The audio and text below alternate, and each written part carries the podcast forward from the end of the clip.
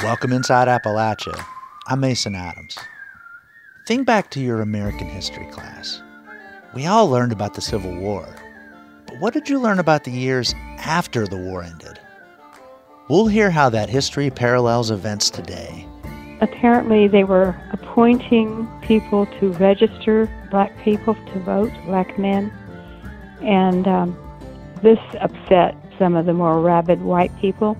And we'll meet the creators of a podcast that features firsthand accounts of West Virginia healthcare workers. Very quickly, I realized that there were compelling stories uh, all around me in healthcare, and I, I, felt the need to really document those for, for history. Outside of these walls, you really don't have someone who gets it or has a grasp on, again, like I said, their lives have gone on. Mine hasn't. I'm still living COVID seven days a week. You'll hear these stories and more this week inside Appalachia.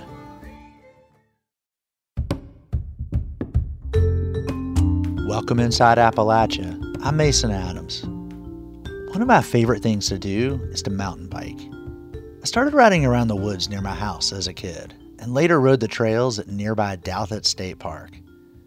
I've seen the sport really take off, and I've seen how it can help transform places, like Roanoke, Virginia. Its biking community has really grown, partly because the Blue Ridge Parkway runs right through the city but also because of its amazing mountain biking trails. pedal, pedal, pedal, pedal, pedal, pedal. Like at Carvin's Cove, a natural preserve with more than 60 miles of trail.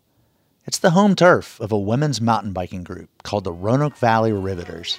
We formed the Roanoke Valley Riveters because we felt that there was a need for specifically a mountain bike focused women's group.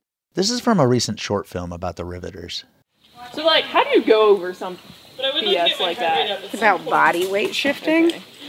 So, when you want your front wheel to go up, your weight needs to be in the back. But then, as soon as your front wheel is up, you need to lean forward so your front tire digs in and unweights the back of the bike.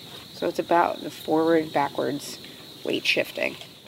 The seven and a half minute film was made for the Roanoke Times by photojournalist Heather Rousseau. I recently spoke with Rousseau about the Riveters outside her home in Roanoke. So tell me about the Roanoke Valley Riveters. You know, what, what the group is and what they do. Uh, I first saw the Roanoke Valley Riveters on Instagram and my heart skipped a beat. I was so excited to see that there was a group of passionate women mountain bikers who wanted to encourage other women to mountain bike and have that um, what they have said uh, that safe place to to ride and spend time together and have that time to yourself. You said your heart skipped a beat. Are you a rider yourself? Are you mountain bike as well? Yes, I, I love mountain biking and I love mountain biking in the Roanoke Valley area and I had been wanting to do just a cool mountain bike film. Like I'm a photographer, I'm a videographer, and I had rode with Pam Keebler in, in the past, and she's one of the founders of the group, and she just has so much great energy. Like anytime you go out with her, she will just make you feel really good. Uh, she's she's funny and she's smart and she's so fun to ride with. And I reached out to her and I asked her if the group would be open to me following them and doing a short little film documentary and the group. And thankfully, they they were well, so this this film obviously expanded your skills as a photographer and allowed you to stretch out a little bit. How about your skills as a mountain biker? Well, I think you know being able to spend time with the Riveters and hearing how well uh, they explain being able to get over features like like roots and to try new things was really great for me to learn how to talk about mountain biking because I honestly like if people were to ask me, How do I do this? I wouldn't have been able to explain it to, to friends because I've never taken a class, I've never taken a clinic. And Aaron, Elena, and Pam, the founding members, and, and other members too, who have stepped up and um, helped with the lead the rides, they're all just really great about talking about how to do something and encouraging you to do something. So I definitely learned from them while I was spending time with them. What would you tell someone that may hear this and say, I'm kind of interested in, in trying to do something like that, but I don't know how to get started. What advice would you offer someone like that, especially a, like a woman listener who might be hearing? Like, what would you tell them? Go to one of the Riveters group rides. they are very welcoming and they're very patient and will help you overcome any fears you have. Um, the Riveters have talked about how good it makes them feel to help somebody get better and try new things that they were scared to do. My written piece does talk about uh, a story that was highlighted by uh, IMBA, the International Mountain Bike Association, how women have started to mountain bike more over the years. And when women are more involved on bikes or in outdoor community, that they tend to give back more and are more involved in things like trail planning and uh, group rides and how much of a difference it can make in the community. And that's something Elena talks about in the film about how empowering women to get on bikes also empowers them to give back to the community. And um, I agree with that. And I think it's so powerful what they're doing. Um, the Riveters really are creating a bigger outdoor community in general. That was Roanoke Times photojournalist Heather Rousseau, who made a short film about the Roanoke Valley Riveters. You can find a link at our website, wvpublic.org.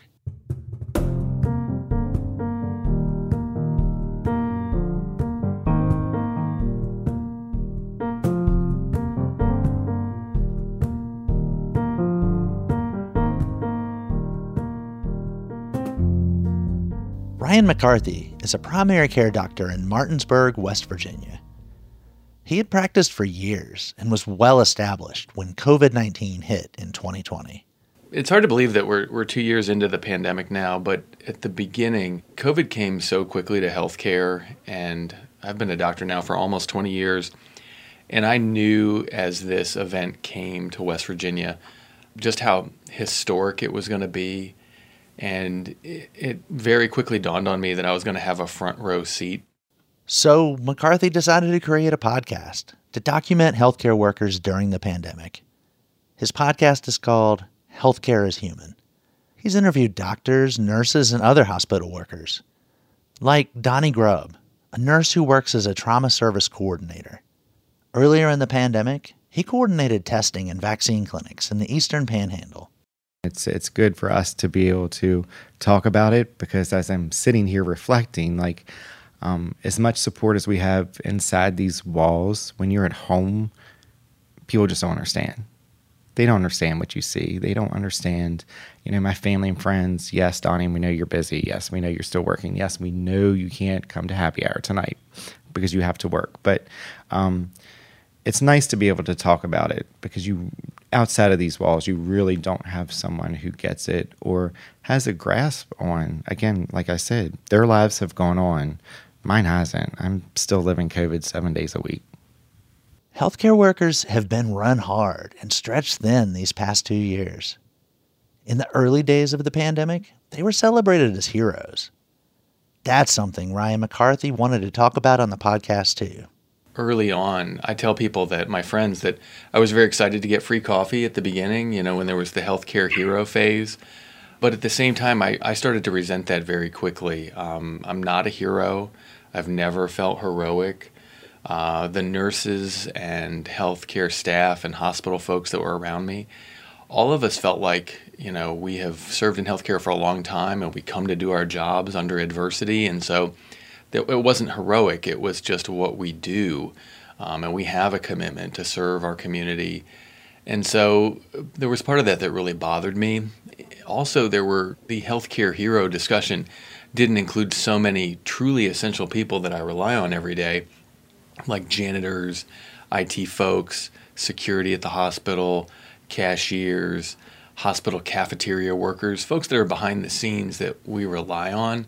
I didn't see them in the healthcare hero discussion. So when we started this project, it was really to give voice to people that weren't being heard and really allow them to tell their own story because they, they had a front seat just like I do. And I'll never forget meeting uh, Jamal White, who uh, we invited to participate, and he was working as a custodian at the time. And what was really amazing was at the time that we interviewed him, he had a shirt that basically said, I'm freaking essential. And I even told him that he truly is essential because there he was cleaning the hospital. And that's really the heart and soul of what it takes to survive and, and live through a pandemic. So, interviewing him uh, was a profound insight into that job on a daily basis. Let's hear a clip from that interview, which was recorded on site as Jamal White was cleaning in the emergency room. The machine that's running in here right now, it kills the COVID. It's an ultra ray light, ultra ray light, excuse me, that's like 10 times brighter than the sun. And it runs for the, it depends on the size of the room, from three to 10 minutes, three to five to 10 minutes. And uh, you can't look at it directly because it's been told or said that it'll make you have a seizure. So uh, I just look at that as a real good antidote, if I may, to help with this uh, this coronavirus. So and it's helping. And I don't only do here because I was one of the first environmental service assistants um, trained on it. So I have to go to ICU. Um, I have to go to, we have a unit now just for COVID. So I have to go up there and they say, bring your lights. And I know what that means. So yeah, so that, that's hopeful. And then again, it's part of me being an assistant, helping, mm. you know. In addition to audio interviews, the Healthcare is Human podcast also tells stories of healthcare workers through photos. Molly Humphreys is the project's photographer and co creator. From her view, behind the camera lens, Humphrey says she's been surprised at the range of reactions from healthcare workers. It has been a profound experience uh, meeting these people. They all had very different takes on how they were experiencing the pandemic. There was the surprise of you know, talking to these people and some of them just being so calm and casual about the whole thing and, and saying things like, oh, it hasn't been much different, you know, my job just coming in and, you know, not everyone would say that, but there were several people that, that would say things like that. Knowing how these worlds had been turned upside down not only with such a heavy you know influx of people in the hospital and all the challenges the hospital is facing but also their challenges at home. I know their children weren't going to school. I know that they may have had elderly parents at home. So i know that the you know the difficulties didn't end just in in their work which is really what our story was covering was at work but i know that there were everything was more difficult at home as well um, so it was surprising to see some people speak of that and then some people not speak about that and um, not even actually mention that. So it made me sort of wonder, you know, were they keeping a strong face? Were some of the things, you know, when you speak them, you bring them to life, sort of thing.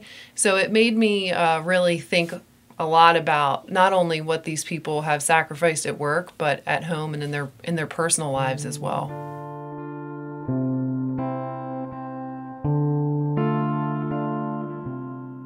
We're nearly two years into the pandemic. Ryan McCarthy says during the first year, he had to come to terms with admitting just how tired he felt.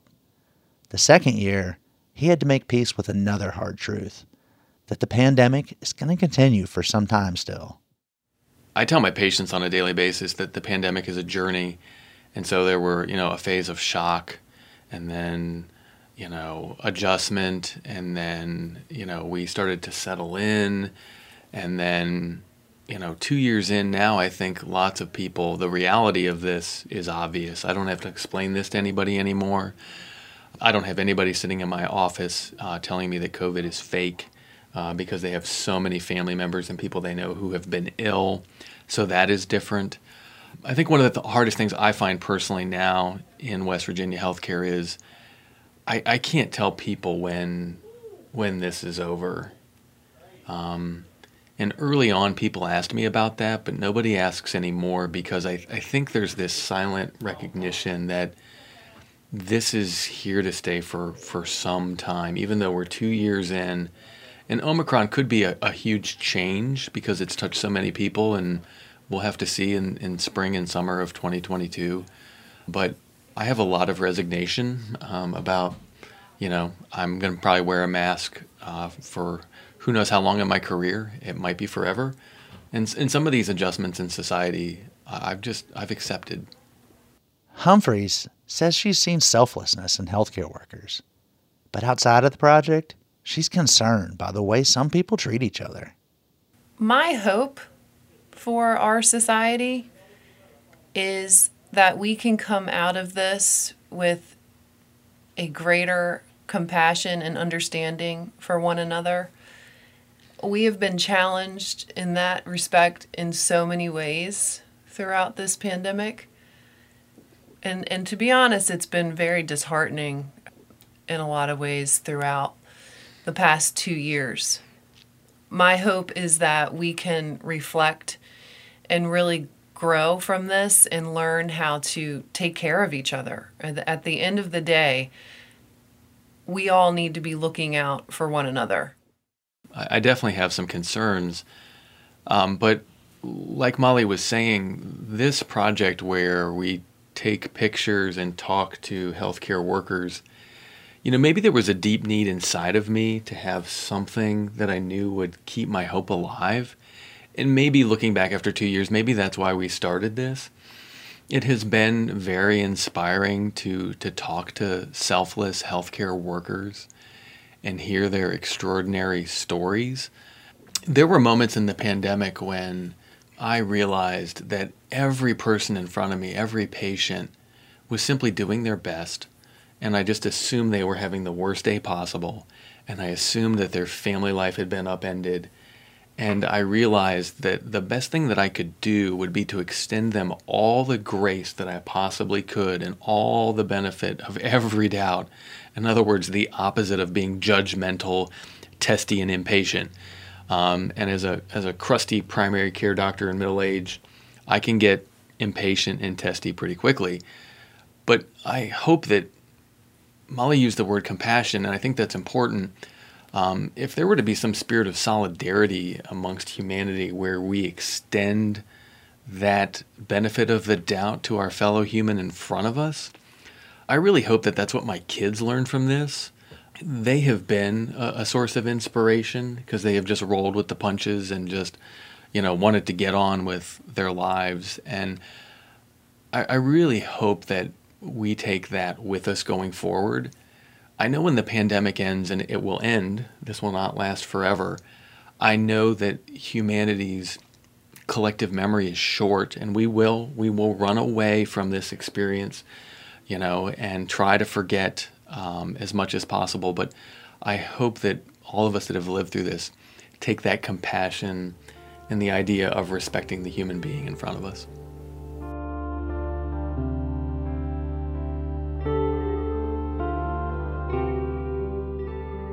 Another thing McCarthy hopes we'll remember are the moments we did come together and show compassion for each other.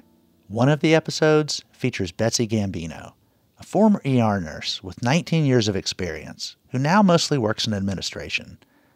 She spoke with McCarthy about her pandemic experience. Thinking back to the earlier months when we had patients that were here for 28, 29 days and we were their family we were the person that was with them all day, every day when they were here. We got close to these people, and then no matter what we did, we couldn't help these people. We did our best, we tried everything. And we lost these people. Like they were our family, they were part of us. So it, it's hard on, I think, everybody here that's taking care of some of these COVID patients, and not even COVID, just patients um, you know, that we're here for extended periods of time, that, you know, we, no matter what we did, we couldn't help them, we couldn't save them, but we helped them through their transition period. I mean, I, I hear how, how rewarding that can be. where we are doing this for these patients. I did this for these patients. But at the same time, while you were doing it, I mean, were there days that were just so hard and heavy where you, th- where you thought to yourself, I-, I can't do this today? For sure. Um, so they're another part of my job like uh, i want to say other duties as assigned because if the need came up and there wasn't anybody available to do it i can do it. Um, so i was able to help with some of the reporting the mandatory reporting for positives um, for covids. So every day we would get the list of all the positives and we would go through their charts and pull out what the state needed. You know their names you know specific things about them to try to track initially we were hoping to find a pattern to say this blood type or this comorbidity um, you know that this person is likely to have a better outcome a worse outcome so things like sure. that so there were some days where you were in 20 to 30 charts every day looking at these people submitting this information to the state and so at the end of the day when you can connect, oh my gosh, this person was over here and they were exposed in this manner and in this way, and it could have been prevented, or, you know, like you're in these people's lives and it gets into your head and into your heart. And it's very hard to swallow sitting here thinking how helpless at times we are. And at the same time, had they one case that we could track multiple cases from had these people been together with a mask, would this have made a difference? Would mm-hmm. this person not had died had they not went to that specific place or not been around that one person? You know, different things like that. I think it's hard to shut that off when you're sitting here for hours, you know, filling out these oh, these sure. forms. It's hard to turn that off. So I did find myself trying to find, just to do something to shut my brain off. That was Betsy Gambino, a nurse and administrator, talking with Dr. Ryan McCarthy. They both work at Berkeley Medical Center in West Virginia's Eastern Panhandle. The interview was part of a podcast called Healthcare is Human. You can listen to the full series on Apple Podcasts. We've posted a link on our website, wvpublic.org. There, you can also see Molly Humphreys' photos of Betsy Gambino, Jamal White, Donnie Grubb, and other healthcare workers. Later in the show, we'll learn about a period in time just after the Civil War and how that history parallels events today. It's not a surprise that there's Klansmen, there's uh, still some skinheads around here. I thought they were gone, but they're still here. We know they're here. We know who some of them are. Back in a minute. You're inside Appalachia. I'm Mason Adams.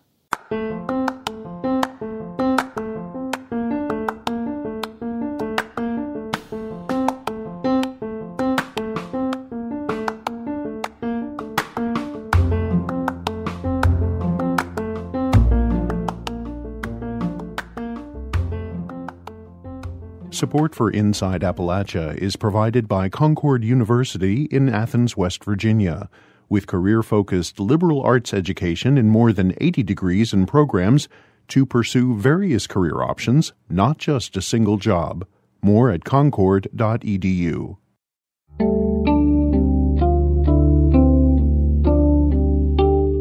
Before the pandemic, the duo Stewart Owen Dance largely performed far beyond their home in Old Fort, North Carolina. They traveled around the country, making a living as dancers, teachers, and choreographers. But, as with a lot of us, the pandemic has pushed them to stay closer to home. Blue Ridge Public Radio's Matt Peiken brings us this story. Uh, uh, okay, so Janice, can you lift your eyes when you do that? Gavin Stewart and Vanessa Owen are rehearsing with two other dancers inside a studio at the Wortham Center for Performing Arts. Everyone is masked. Yeah, yeah, yeah, yeah. That's juicy. Yeah, nice. They had such grand plans for their collaboration with the Asheville storytelling poet Gina Cornejo. They would have seated the audience in the middle of the dance floor as if inside the hole of a donut and performed the piece all around them. Instead, as they have done so often during the pandemic, Stewart and Owen have improvised. They had planned to perform a piece called Dirty Laundry in front of an audience. They're now converting this into a video production that will stream online to ticket holders. Three months ago, we probably would have said, well, let's just wait until we can do it live. but I will yeah. say, I think this is now pivot four. Yeah. For Dirty Laundry. And so for Gina, Gavin, and I, we're also just so ready to do it because we've been talking about it for over a year. Yeah. Before the pandemic, Stewart and Owen would perform once or twice each year in this region, but largely worked far beyond their home in Old Fort. They traveled to dance festivals around the country to market themselves as teachers and choreographers, and they made their living from the ensuing gigs and commissions. Because we both do this together and we're married, it, that's a big part of why we feel you know it's necessary for us to only do things where we can get some funding because it's our whole lives, our whole income. Yeah our whole everything. We have yet to acquire a we sugar daddy. A, a, bread and butter. yeah. yeah, exactly. Perhaps no performers in this region have diversified and adapted their art to the pandemic as Stewart and Owen. In July of 2020, they choreographed dance for film at the request of a company doing cultural diplomacy work for the U.S. State Department. Soon after, Rae Geoffrey of the Wortham asked them to create an ensemble dance production in the parking lot of the Asheville Outlet Mall. Their attire included tennis shoes, knee pads, and gloves. We were rehearsing on this, you know, black asphalt. it was we were in masks outside in 100 degrees rehearsing. I mean, it was insane. yeah. We had conversations about if we're contacting the asphalt with our hands, are we going to catch COVID because someone had walked there earlier that day? You know, yeah. but because of the circumstances, I think we let it was go like, into it. Yeah, like our bodies handled it because we were so grateful to be doing art. Over the past two years, they've taught dance classes and set new work over Zoom in Tulsa, Tampa, and elsewhere. But as the pandemic stretched, Owen and Stewart leaned into their own dance work through local collaborations. Back at the Wortham, they teamed with Cornejo for the first time while also pairing up other dancers and writers. For their performances, the couple placed audiences in pods and choreographed their movements along with that of the performers to maximize social distancing. Now semi abandoned, I heave ho all, all, all of the his, his, his into this room so soon to jump ship myself. We were already sort of equipped to be making dance while isolated because when we moved to this area, that's kind of how it felt for us after having lived in big cities where we were part of bigger dance communities. Yeah. So we had already been taking classes online in our living room for years before the pandemic. So we were kind of in that mindset already when the pandemic started. And I think for us, maybe it didn't feel like as much of a shock to the system. Months at sea a solo sailor, anchor holding steady still, my bones now find solace in the sorrow. We were always traveling so much prior to the pandemic that we really didn't get to know a lot of artists in this community until the pandemic. So now we've developed all of these relationships yeah. with people who are incredible in their medium, and I think we'll continue to collaborate yeah. in that way. The threat of snow last weekend loomed over their scheduled video shoot for the Dirty Laundry stream, but Owen and Stewart seemed unfazed by yet another curveball thrown in their direction. I'm Matt Peiken, BPR News. Dirty Laundry was streamed earlier this month through the Wortham Center for the Performing Arts. You can find a link on our website, wvpublic.org. Work life is changing. More and more people are becoming independent workers and contractors. As Jessica Lilly reports, new technology, training, and tools are helping some independent workers in West Virginia adapt to the changing economy. Hi, babies. What are you doing? During a hot afternoon oh, last summer, daycare owner right. Amy Hubbard walks through a gate to greet oh, children on a playground in Greenbrier County. I love kids.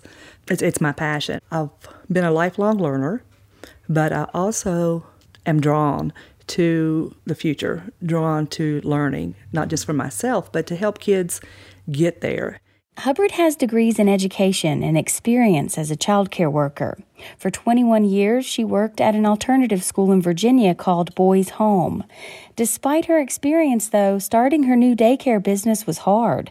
For one thing, the equipment she first bought for this playground wasn't up to regulation. I made so many mistakes so many mistakes in the beginning, and those were hard lessons, but I learned them. Little Learners Educational Daycare got off the ground in 2018, and business is good. But Hubbard faces other challenges, like how to save for her retirement. She's not alone, according to a recent study funded by the Appalachian Regional Commission, managed by WISER, which stands for Women's Institute for a Secure Retirement. The study found that independent workers like Hubbard needed help with three main areas of benefits taxes, emergency savings, and retirement savings. Diane Browning manages Wiser's Rural Retirement Project.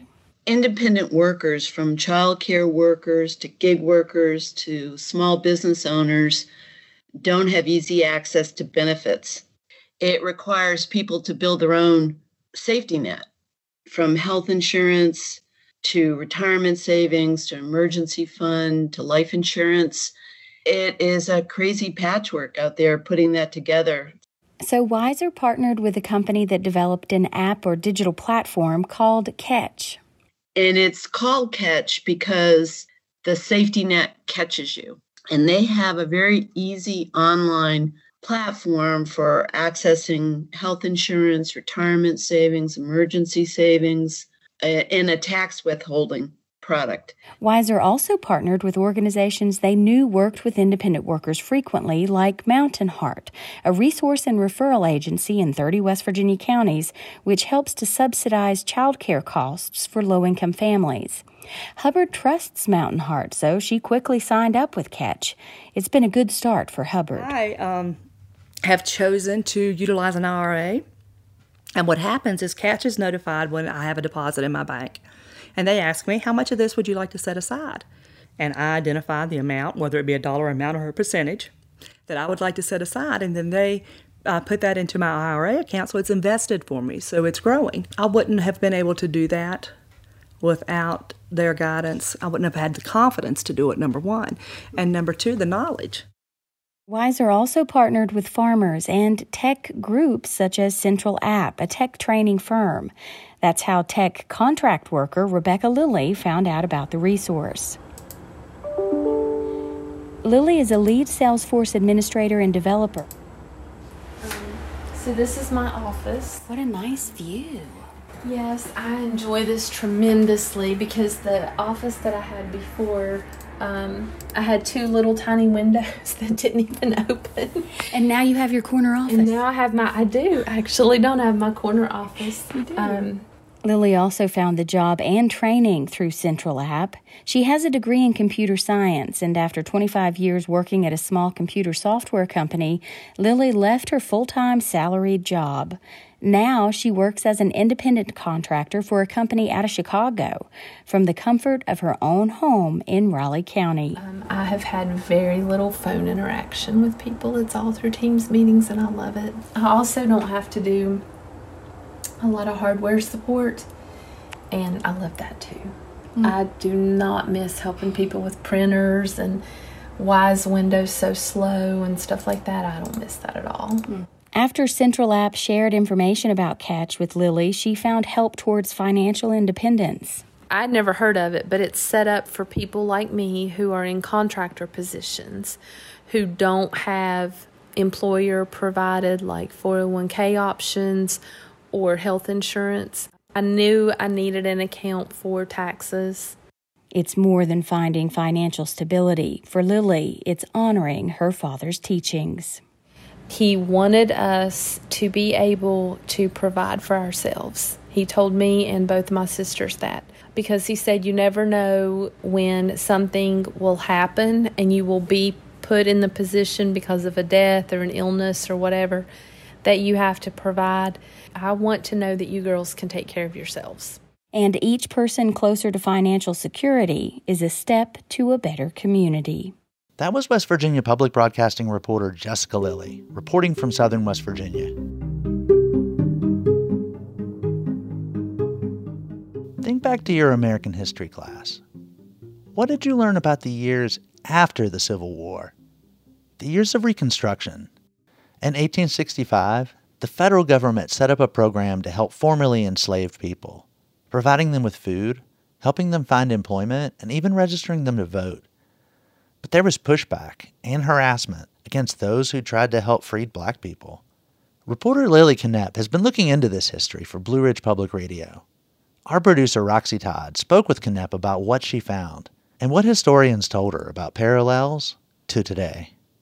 So, what was the Freedmen's Bureau? So the Freedmen's Bureau was was installed after the Civil War as this way to improve access to food and education and work for for freed black people after the Civil War. And so it ended up like a lot of the areas that had been occupied by troops, then they kind of brought in the Freedmen's Bureau and set up these offices with lieutenants to I guess help facilitate change basically and make sure that um, people who had been freed after the Civil War were able to remain free.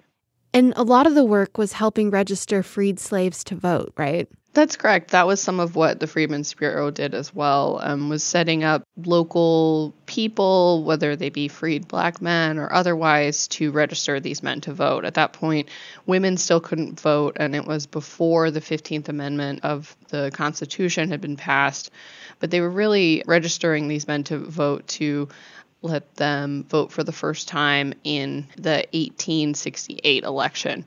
And that ended up being a really important election in North Carolina. And Stephen Nash, who's a historian who has studied this region, said that really being able to register black men to vote in this election is what swung the state to the Republican Party, which that was the state that had emancipated slavery at that time. Through registering these men to vote, they were able to kind of they felt keep the country together and have a Republican governor win in North Carolina that year. So, one of the people who you researched was Virgil Bryson. Can you tell us a little bit about him? Sure thing. So, Virgil Bryson was one of the freed black men who was registering other black men to vote in Jackson County. He was being intimidated by the KKK, the former Jackson County sheriff, and people who came to his house, you know, broke his windows, stole his horse, and attacked some of his friends to try and get him to stop registering other black men to vote. And so he was is a really interesting figure because you know we just don't hear a lot from black people in this region during this time. You know, this is 1867, 1868 I spoke with Barbara McRae, who was a local historian in Macon County, and she unfortunately passed away in March last year. But she had done a lot of research into the Freedmen's Bureau and into Virgil Bryson in particular, and so she she told me a lot about his story. Apparently, they were appointing people to register black people to vote, black men, and also as inspectors of the elections to make sure that nothing went wrong. And um, this upset some of the more rabid white people. I found Eleanor Bryson Forney, who is a local Jackson County woman who, you know, she shares an, a, a name with Bryson and talked a lot to me about what that meant to her to understand this person who she could have been related to, who had this big role in Jackson County history. It was interesting but the ones that really knew the history, some of them really wouldn't even talk because they, you need to leave skeletons in the closet. you know, I'll say good, better, otherwise. That's what made us who we are. But some of the older ones did not get it. They did not mind giving their family tree, but true history, you know, the things that you heard and seeing the things I heard, I couldn't say because I was not there. Do the historians you spoke with see any parallels with our current moment in history? Absolutely. So while I was working on this story, I really learned a lot about this period in history.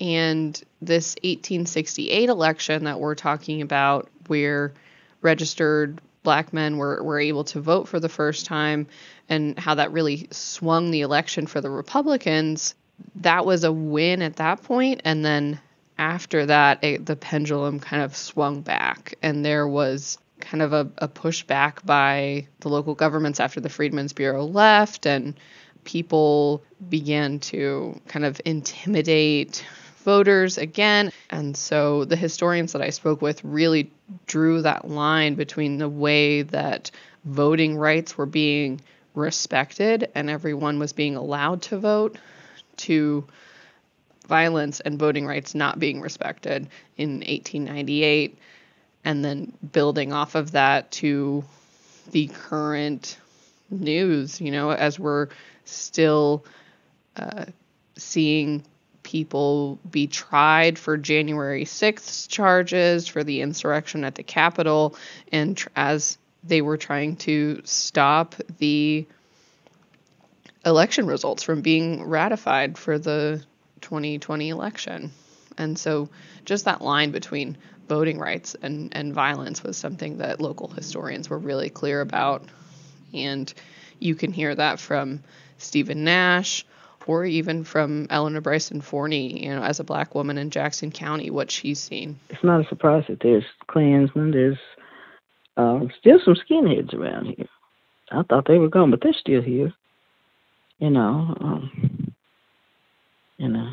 So I said, it's we know they're here. We know who some of them are, and I thank our last president for his service because he took the sheets off a lot of them. And I think what Miss Forney is trying to say there is just that she has seen racism in the community in Western North Carolina and in the United States overall. And really, um, since President Trump has been campaigning, since he, you know, won the presidency, she's seen some of the racism that was maybe behind closed doors or you know not in the public eye really coming out front and center in in Western North Carolina and the United States um, in a way that I guess she sees as, as helpful to to make it more clear you know that there is still racism in America and that this is still an issue that needs to be solved by all people but you know talking with Miss Forney is was inspiring for me as a person because she really appreciated learning about this history um, in her family in this region with the Freedmen's Bureau and Virgil Bryson. And, you know, wasn't surprised at all that there was someone at that time pushing for rights for her ancestors and really just making positive impact for change. And, and, and that was just really great to hear. I think it's awesome, and I never doubt it because I think every era has a powerful black person, and we may not know who they are. Totally, you know, it doesn't surprise me, but it's nice to know. I, I believe, you know, God puts people, different people in different places at different times, and it, and it's just so nice to know that there was somebody that was bold enough to get out there and got out there as much as they could. I think that is just fantabulous.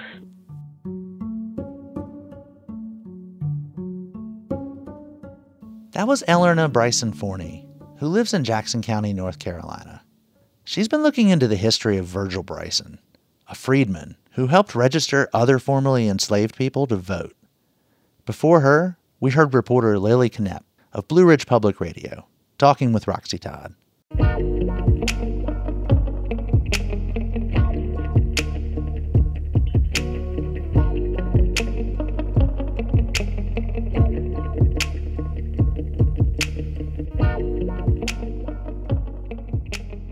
We'd like to hear your feedback on how we talk about the history of Reconstruction and how it's taught in our schools.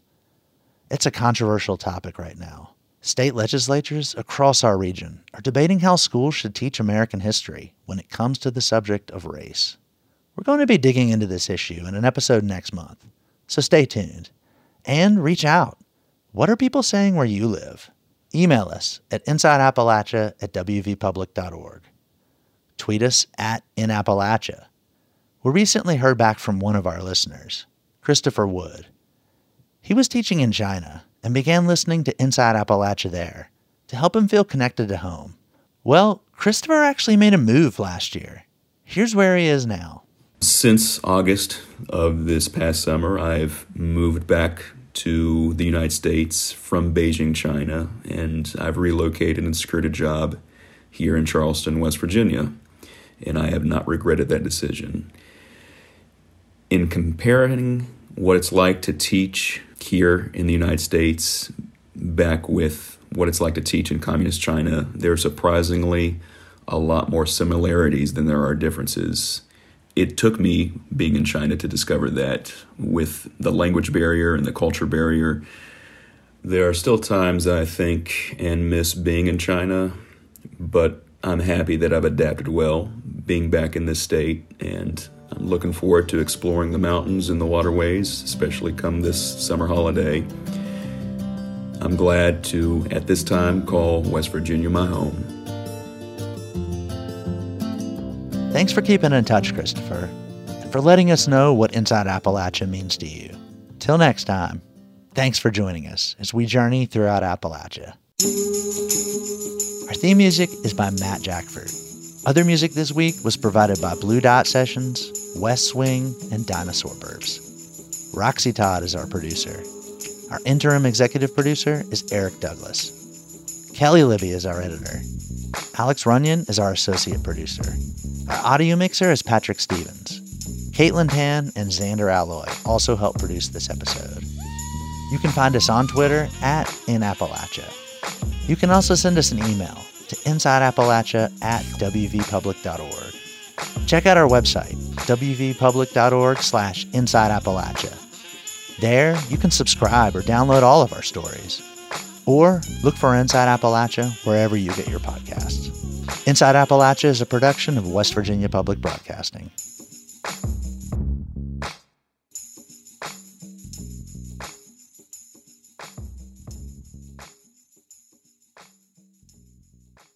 Support for Inside Appalachia is provided by Concord University in Athens, West Virginia.